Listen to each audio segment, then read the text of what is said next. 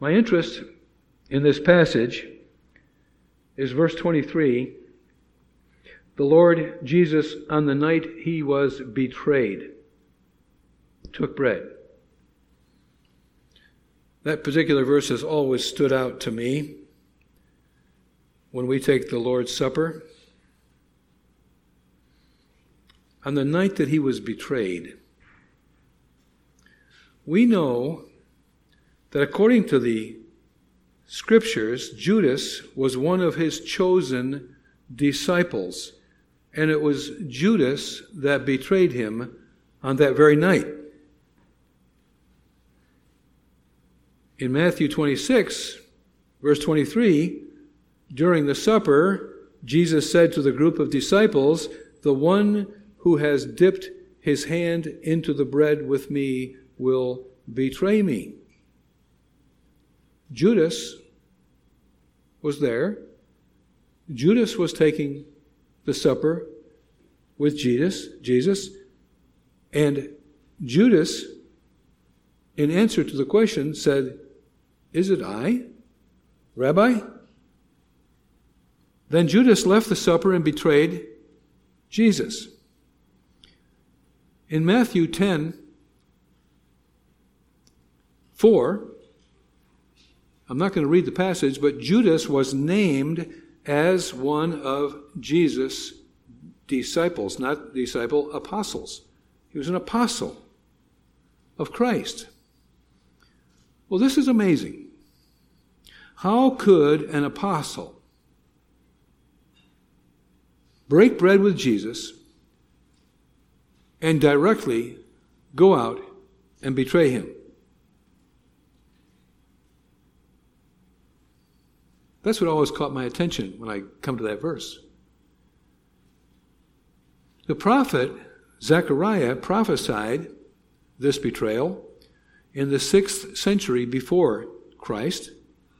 In Zechariah 11, 12, and 13, he said, then I said to them, If it seems good to you, give me my wages, but if not, keep them. And they weighed out as my wages thirty pieces of silver. Then the Lord said to me, Throw it to the potter, the lordly price at which I was priced by them. So I took thirty pieces of silver and threw them into the house of the Lord to the potter. Well, this was a prophecy that the Lord would be betrayed. And this Judas's betrayal was the fulfillment of that prophecy. Judas. Now, we all believe in predestination. We all believe in election. We all believe in God's chosen people. And Judas was one of God's chosen he was predestined, obviously, to betray the Lord. The Lord, God, is the first cause of all actions. This was no surprise. The question that I have is Did Judas know that he was going to turn away? Did he have some kind of an inner feeling that he was not quite right with Jesus? Did he know that he really did not have true faith? He was with Jesus for three years. He was a member of that band of disciples. Was, try, was he trying to be what he wasn't all that time? Deep down inside, did he know that he was a fraud? Did he have any idea that he would soon turn away and become a betrayer of our Lord? When I see that one of God's chosen turned away and betrayed the Lord, especially one of his apostles, and I read in Proverbs 6 that the Lord has made everything for his own purpose, even the wicked for the day of evil it makes me wonder if one of his chosen could betray him. What about a sinful man like me, with so much wickedness in my sinful nature. Could I do this? Could I turn away from the Lord like Judas? We know that according to the scriptures, the crucifixion of Christ was predestined, carried out by evil men, evil religious leaders, evil civil magistrates, evil Roman soldiers, and a mob of evil Jews who a week earlier were hailing Jesus as their king. You know that story. As Jesus was entering Jerusalem, a week prior to the Passover, the Jews were lining the road. Many in the crowd spread their cloaks on the road. Others cut branches from the trees and spread them on the road, and the crowds went before him, and those that followed him were shouting, Hosanna! Son of David, blessed be the one, the name who comes in the Lord, name of the Lord. Hosanna in the highest. And when he entered Jerusalem, the whole city was stirred up, saying, Who is this? And the crowd said, This is the prophet Jesus from the Naz- Nazareth of Galilee. They were praising him, honoring him. This event is recorded in all four Gospels. One week later, these same Jews were filled with hate. And they were calling for his crucifixion. Crucify him! Crucify him! How could this be?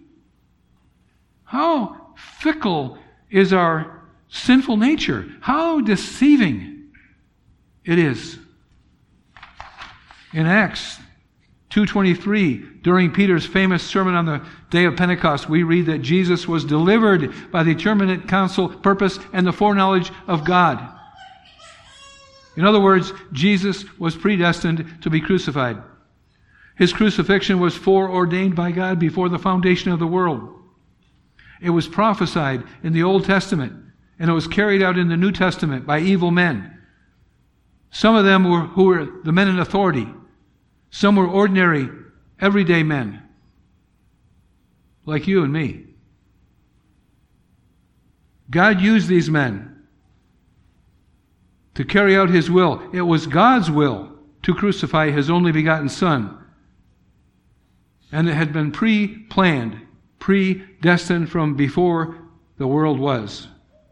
It was God's purpose and his foreknowledge that it be so. So, did those men, did Annas, the high priest, and Caiaphas, the chief priest, and Pontius Pilate, the governor, did King Herod, the Roman soldiers, and all the others, men that we find easy to disdain, did those men know what they were doing? Did those men have a choice in what they did? If Jesus was delivered by the predetermined purpose and foreknowledge of God in Acts 2:23, then it seems to me that all these men were simply carrying out as actors doing what God in his providence had planned in advance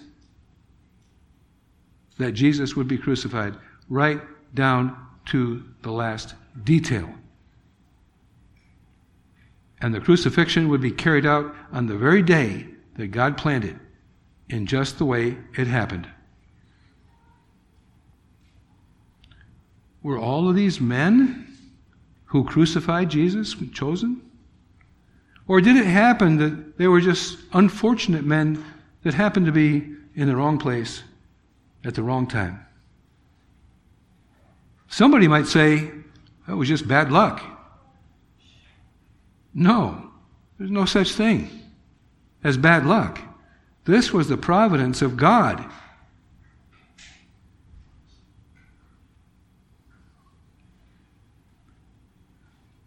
You testify that you have faith in Christ. I hope you do. We read in the scriptures that we were chosen before the foundation of the world, predestined to become the children of God in Christ. So, how could this betrayal of Judas apply to us. God chose us. But didn't God choose Judas also? Judas knew that he was chosen. Did Judas know that he was chosen for betrayal? Did all the others know that they were going to crucify the Son of God? Those are the things that crossed my mind. I believe that I'm one of God's chosen. And I believe that most of you believe the same thing about yourself. It gives me great comfort when I read the passage like Ephesians 1 4 and 5 that comforts me when he says, He chose us in Him before the foundation of the world that we should be holy and blameless before Him. In love, He predestined us for the adoption to Himself as sons through Jesus Christ according to the purpose of His will. That just seems to fit me. I believe that I was predestined. I believe I was chosen to be a child of God in Christ. And then I read that passage in 1 Corinthians 11. For I received from the Lord that which was delivered to you, that on the Lord Jesus, on the night he was betrayed by one of his chosen. And I confess to you, brethren, each time I read that passage, it does cross my mind. Could I turn away? Is it possible? Could I fail before I reach the end? Could this happen to me? I remember the sinful man that I used to be. I used to live in such a despicable way. I won't tell you everything. I remember, though, being delivered from that life in the most bizarre and wonderful and mysterious manner and falling in love with Jesus instantly. But then at the same time, I have such a struggle in the inward man with sin. My heart and my mind is in conflict. And sometimes it makes me wonder if Judas could be with Jesus for three years, share in the Passover each year, literally, and travel with him, and personally witness the miracles that Jesus performed, and sit at Jesus' feet every day and listen to his teachings, if Jesus could do that and still betray Jesus for 30 pieces of silver, what about me?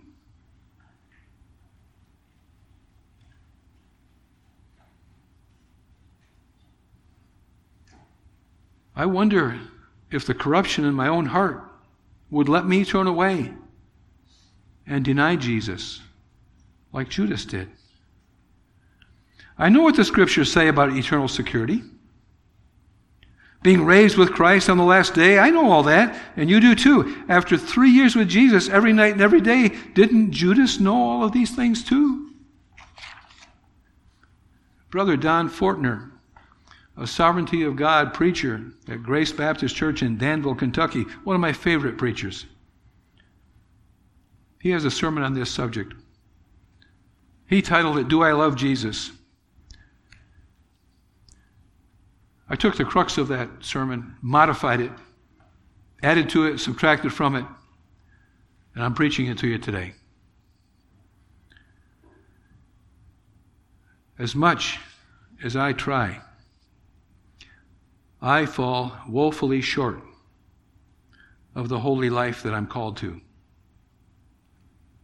I know the corruptions that are in my heart. I'm all too familiar with them. I know that my mind engages in sinful thoughts.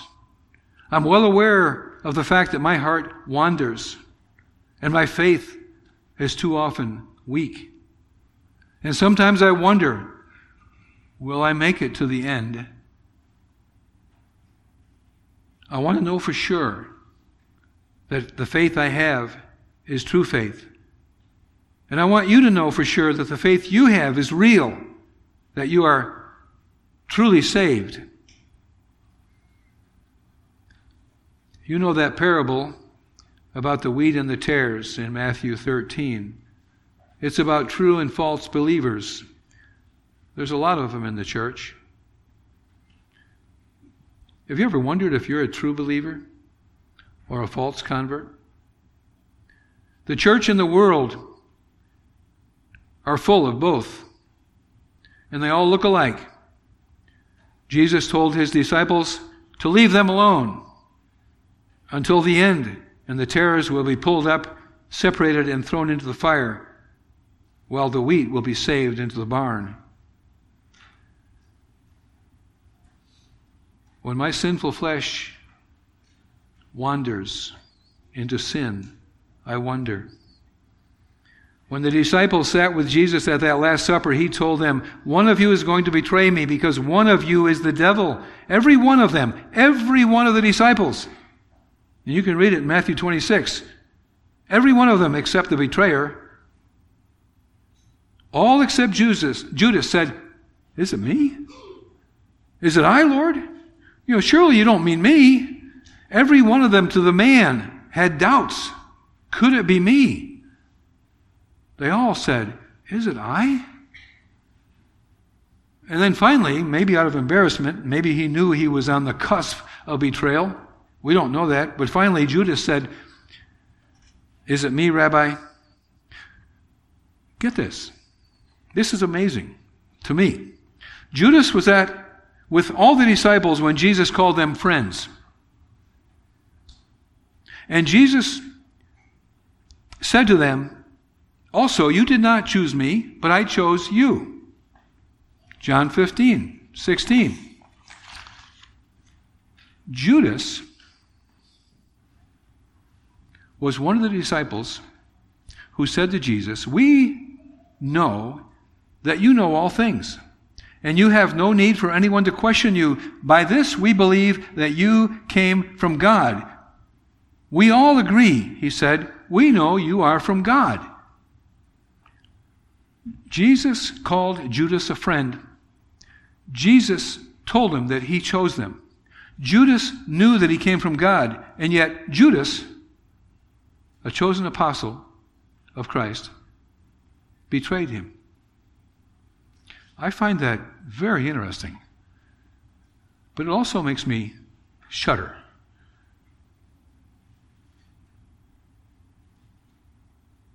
It makes me quiver on the inside. It's a scary thought to think that a friend of Jesus, one of God's chosen, was able to betray him, and he knew he was from God. Jesus calls us friends. We believe that we were chosen by God, and we believe that Jesus came from God. In fact, we believe that Jesus is God in the flesh. The Apostle Paul himself had concerns, friends. Listen to what he said in 1 Corinthians 9 I discipline my body to keep it under control.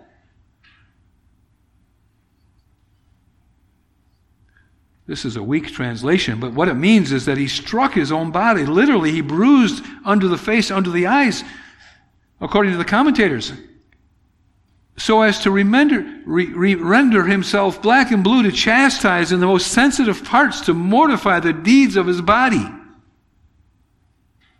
And then he goes on, lest after preaching to others, I myself should be disqualified. Did you hear that?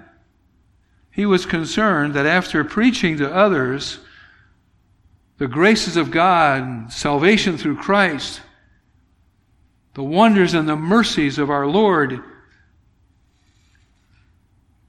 he was concerned that he should be disqualified or prove that he was a reprobate. Even the great preacher, the Apostle Paul, concerned himself with his salvation. Do we discipline our bodies like that? Do we discipline our bodies, chastising ourselves to keep it under control? Chastising the most sensitive parts? You all know John Newton, know of him, the famous slave trader who was converted from a lifetime of sin. He's the author of one of our most precious hymns, Amazing Grace. I'm sure we all love this hymn. I love it. Can't get enough of it. Amazing grace, how sweet the sound that saved a wretch like me, I once was lost, but now am found. 'Twas blind, but now I see. Through many dangers, toils and snares I have already come. Tis grace that brought me safe thus far, and grace will lead me home. And grace will lead me home, written by a man who is full of assurance. Grace will lead me home. No doubt there. He wrote many hymns, by the way, nearly 300 of them. Most of them we've never heard. But there was one that caught my attention after reading this Grace will lead me home. I am assured of my salvation. I'm in the hands of God. He wrote another one called Tis a Point I Ought to Know. Tis a Point I Ought to Know. Did you ever hear that one? Probably not. It's a great hymn, though. But the lyrics in this hymn are very thought provoking. It makes the great John Newton, who was so assured that he would get home because of the grace of God, had a few doubts. Listen to these words in verse 1. Tis a point I long to know. Oft it causes anxious thought. Do I love the Lord or no? Do I belong to Him or do I not? Do I belong to him or do I not? Did John Newton struggle with his faith? Isn't this one thing that we all want to be sure about? Is grace going to lead us home? Do I love the Lord or not?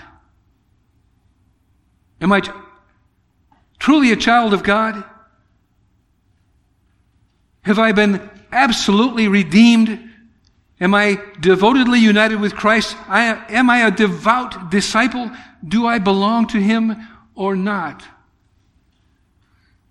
I hear the words of the Apostle Peter speaking to Jesus, saying, Even if I have to die with you, I will not, not deny you.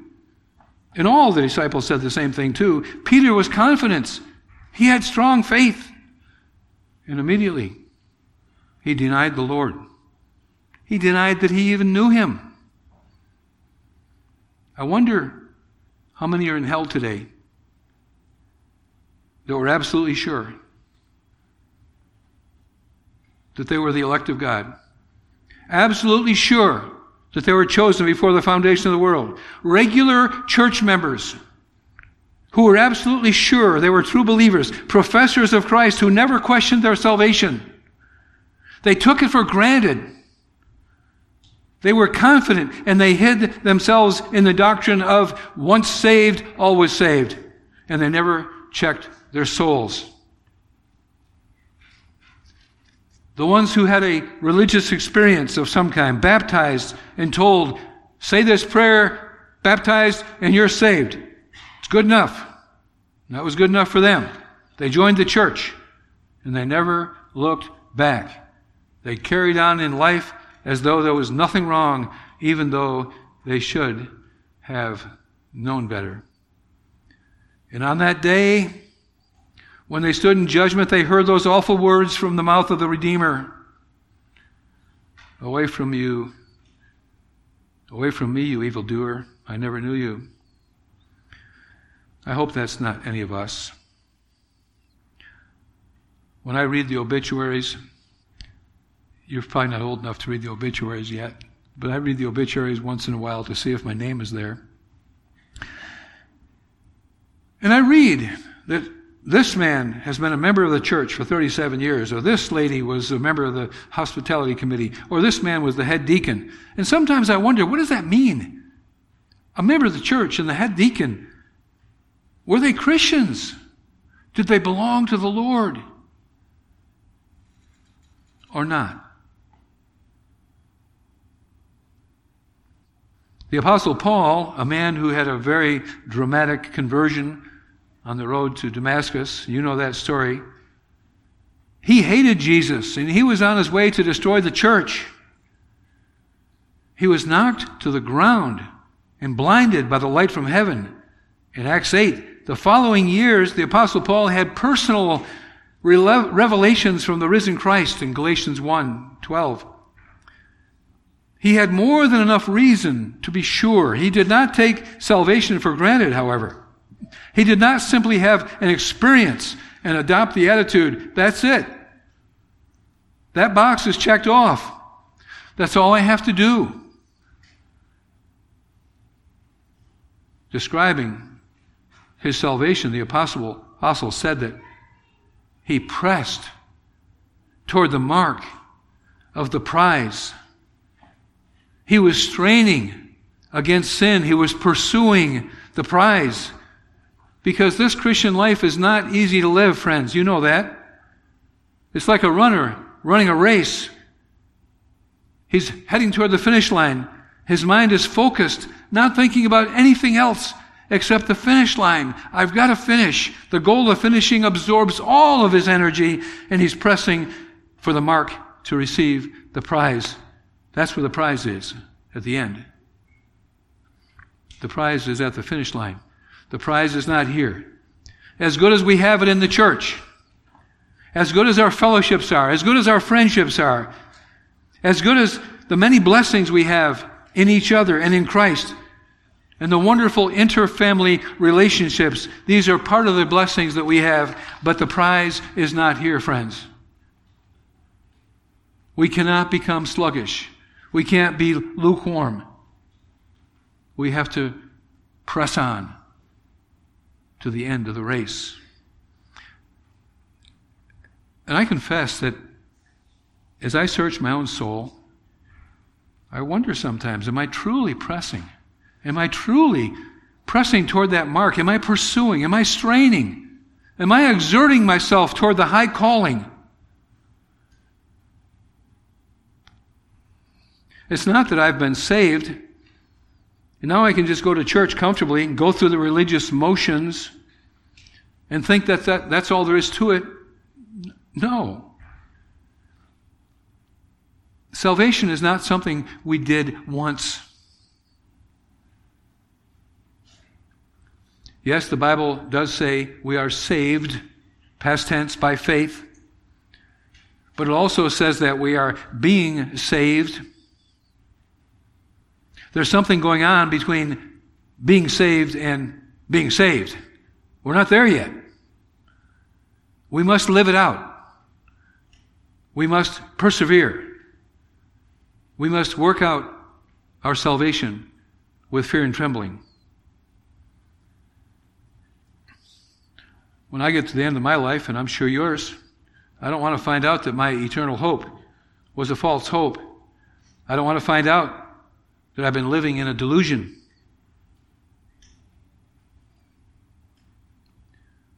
I wish that I didn't have struggles with my flesh, but I do have struggles. And I suspect you do too. Every one of us are going to stand before God in judgment on that day of reckoning. And I pray that we don't presume I pray that we all take the matter of salvation very seriously. Am I truly in love with Jesus? Or am I a false convert? Do I really have saving faith? Do I really belong to Him? Is all my living and all my moving and all my breathing in Christ? Does the Spirit of God dominate my life? Am I one of God's chosen people? We love our doctrines of grace, don't we? We can discuss and debate them with the Arminians and the Pelagians all day long, but sometimes I wonder do we take our doctrines so seriously, and even more seriously, than we take our salvation? We can argue the Bible, but what about the condition of our heart and our soul? On that day, will we be wearing a wedding dress on the day of judgment? Or will we be dressed in rags? I know that God has a chosen people that He chose before the foundation of the world.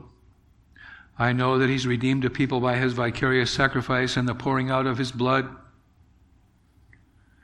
I know that it's the Holy Spirit who calls dead sinners out of darkness and into light by his sovereign power, and he imparts life into dead souls. Has my dead soul indeed been made alive in Christ?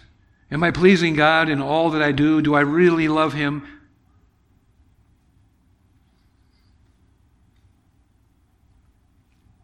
True believers will press on. True believers will finish the race and finally be saved.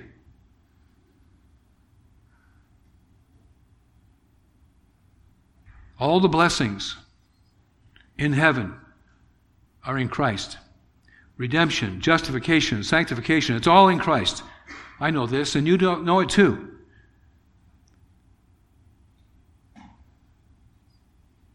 We all look good on Sundays. Every one of us look good. Well, I might not look so good, but we all look good. We got our best face on.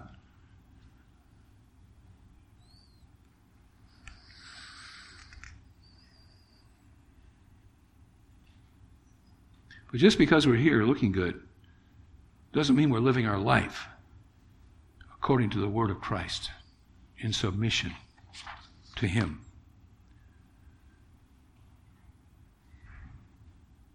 I don't want to spend an hour giving an academic lesson about the scriptures. You don't, you don't need that, and I don't either. I'm going to preach. If I'm going to preach, I'm going to preach to my own soul first, because I need it. God knows that. And I'll preach to yours also. The Bible is very clear regarding our salvation. It says, Examine yourselves to see whether you are in the faith. Test yourselves, or do you not realize this about yourselves that Jesus Christ is in you, unless indeed you fail to meet the test? In other words, you're not approved. We're told to examine ourselves. We're told to test ourselves, take nothing for granted, make absolutely certain that Christ is in you. Unless you fail to meet the test, unless you are not approved.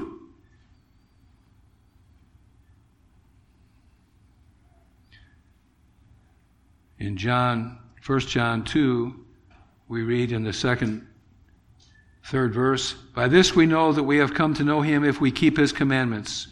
For whoever says, I know him, but does not do what he commands is a liar, and the truth is not in him. How many of us say, I know him? How many of us say, I'm his and he's mine? How many of us sing, Oh, how I love Jesus? How many of us keep returning to that same sin and committing it over and over, whether it's habitual sin of any kind?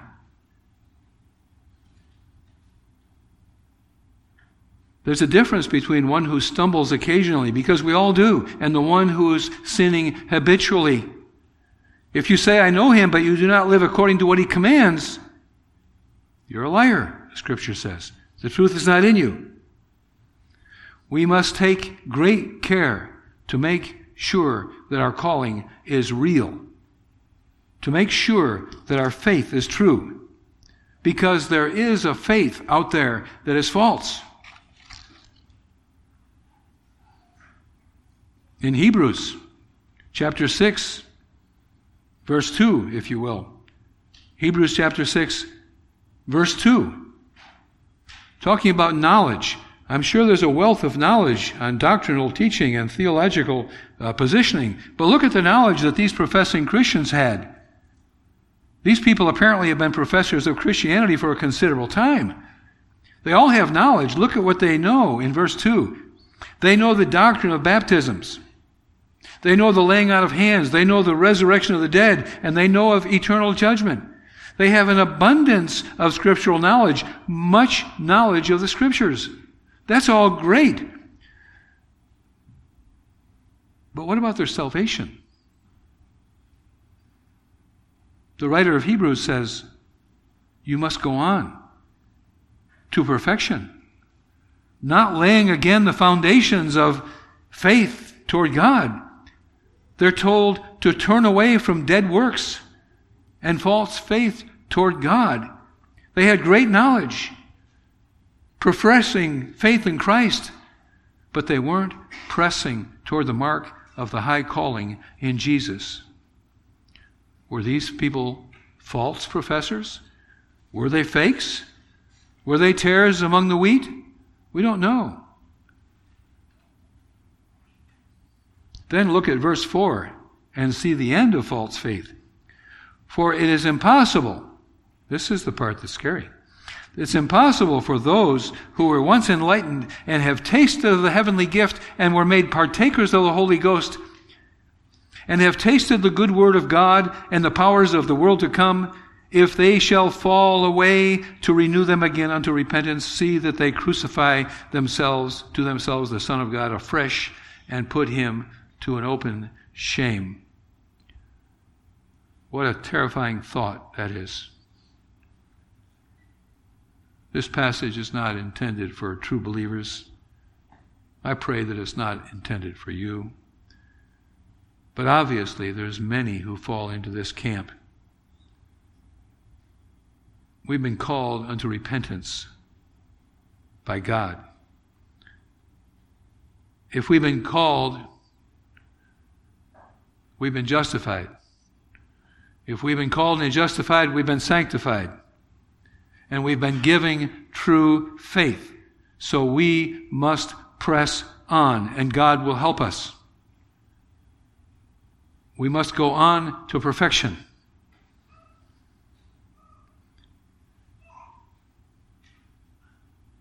Living the life of faith is exciting in so many ways. It's such a blessing in so many ways.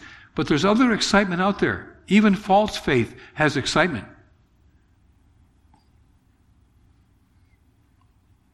In fact, false faith can even be somewhat reforming. You've heard of people who've reformed their life. Not faith in Christ, but reformed their life. False faith has caused many to even move off into a life of austerity. Many move off into a life of good works. Look at the monks who leave society to live in a monastery. How about the religious priests who make vows of property, pro, uh, poverty and chastity? and obedience to their superiors. Those who have devoted themselves to a life of goodwill and generosity. There's there, those who go on mission trips for the wrong reasons. False, false faith has a nice appearance on the surface. But hear what Jesus said in Matthew 15, verse 8 these people draw near to me with their mouth and honor me with their lips, but their heart is far from me. False faith. King Saul feigned repentance to the prophet Samuel in 1 Samuel 15. He was more concerned about the punishment than true repentance before God. Even the king, wicked king Ahab, rent his clothes and put sackcloth upon his flesh and fasted and lay in sackcloth, and he went about softly. It looked real on the surface. And maybe it was sincere for a moment. The outward signs look good fasting and sackcloth, but the inward character of Ahab wasn't changed. The inward character of King Saul wasn't changed. The repentance was not from God and a love of God, nor was it a repentance because of a hatred for sin but from fear of the consequences of sin. Even Judas, the betrayer, was seized with remorse, but he did not love God. The religious Pharisees looked good on the outside, but dirty on the inside. Esau sought his blessing with tears, but could not find it. Then we see Demas, a longtime friend and fellow worker with the Apostle Paul presumably had true faith. By all accounts, he was with Paul preaching the gospel on two long mission trips. A man who was a friend of Paul for years, but he fell away. He left. Paul wrote, and I'm sure very sadly, Demas, because he loved this world, has deserted me and gone to Thessalonica. Demas left Paul because he fell in love with the world. Demas chose the corrupt value system of the unsaved world. He loved the things of this life more than he loved Christ. So I ask you, and I ask myself, could this be one of us? What about those who cried out, Lord, Lord, have we not done many wonderful works in your name? And Jesus said, Depart from me. I never knew you.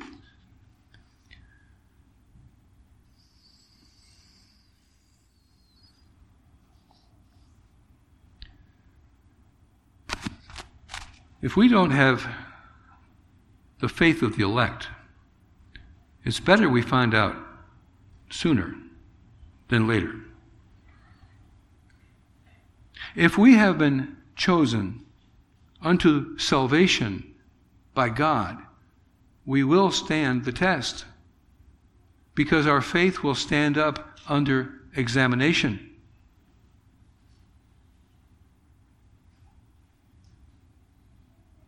I don't need to remind any of you that we all fail miserably and regularly.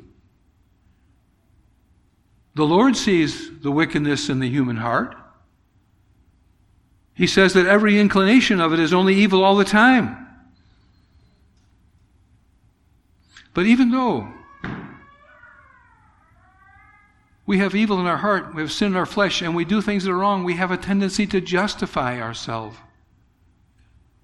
True believers don't justify themselves. Look at Job. He didn't defend himself when he answered the Lord. He said, Behold, I am vile, I am nothing, I'm insignificant. What shall I answer you? I lay my hand on my mouth. I've got nothing to say. Job said, I repent in dust and ashes.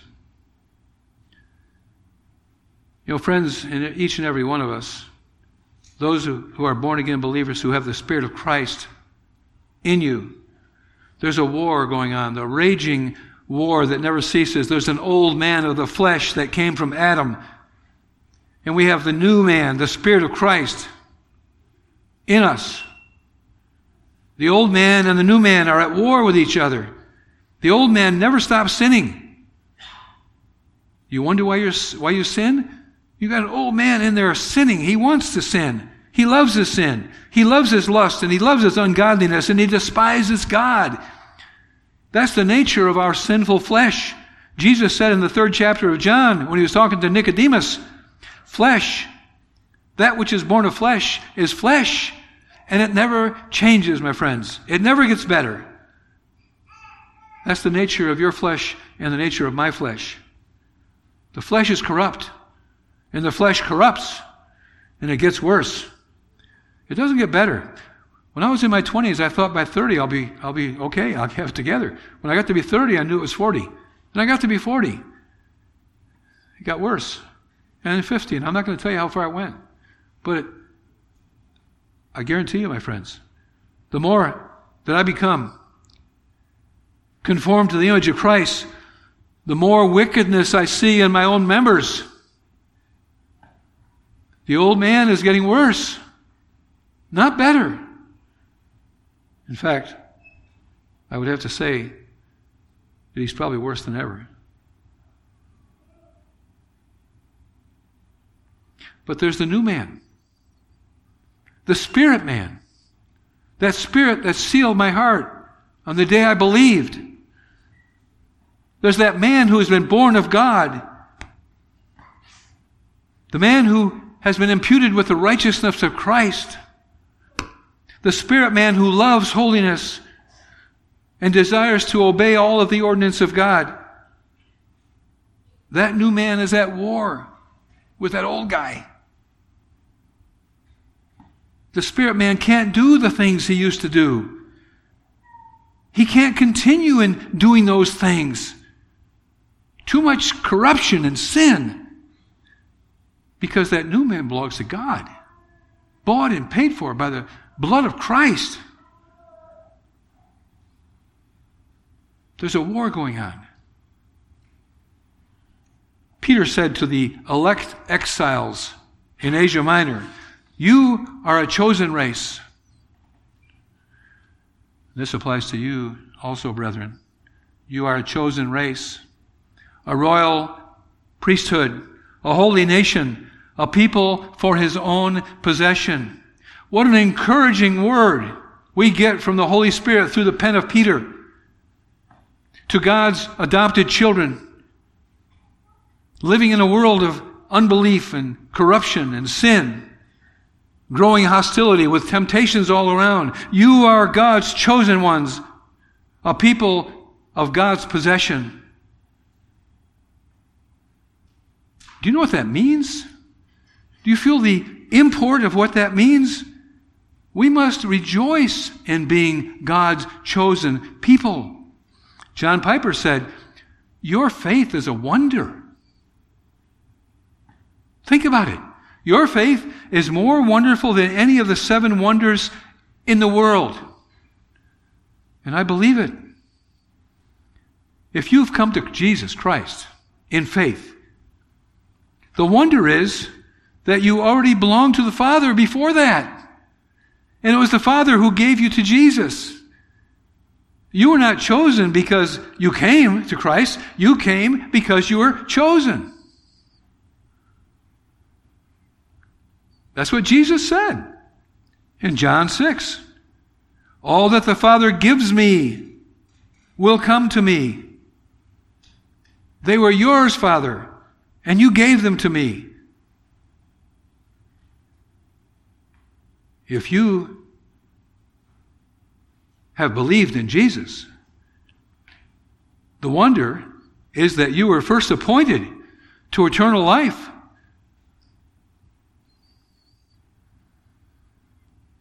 You weren't appointed because you believed. You believed because you were appointed. In Acts 13, when the Gentiles heard that the gospel actually included them, they began rejoicing and glorifying the word of the Lord, and as many as were appointed to eternal life believed. As many as appointed were appointed believed. And that's amazing. It's amazing. Think about it. The Lord has set his love on you and chose you. Why did he choose you? Because he loves you. And why does the Lord love you? Because he loves you. That's it. He loves you. That's the deepest and the ultimate basis of God's choosing you. He loves you. You belong to Him.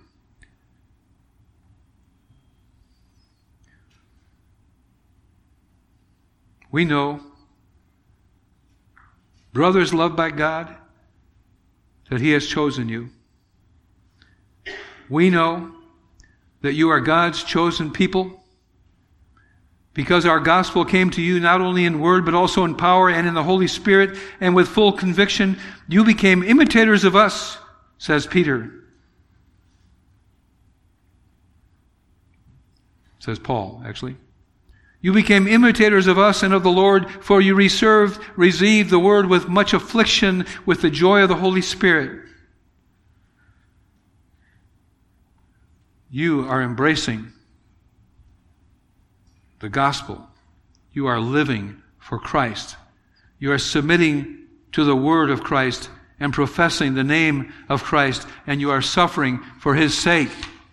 You are rejoicing because God has blessed you by granting the benefits of Christ's redemption. His redemption, His resurrection. You've been set apart unto holiness, and you found, are found blameless in Christ, adopted as children of God in Christ, blessed through Christ's death.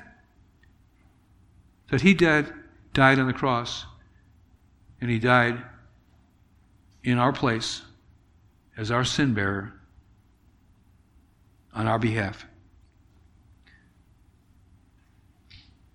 By faith, we belong to Christ. We have everything we need to grow spiritually. We are one with Christ.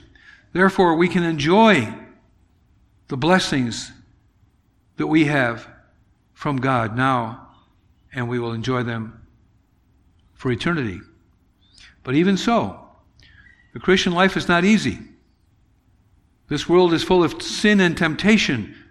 And there's a conflict, a great conflict between the good and evil that takes place here in the world and also in our flesh and in our souls.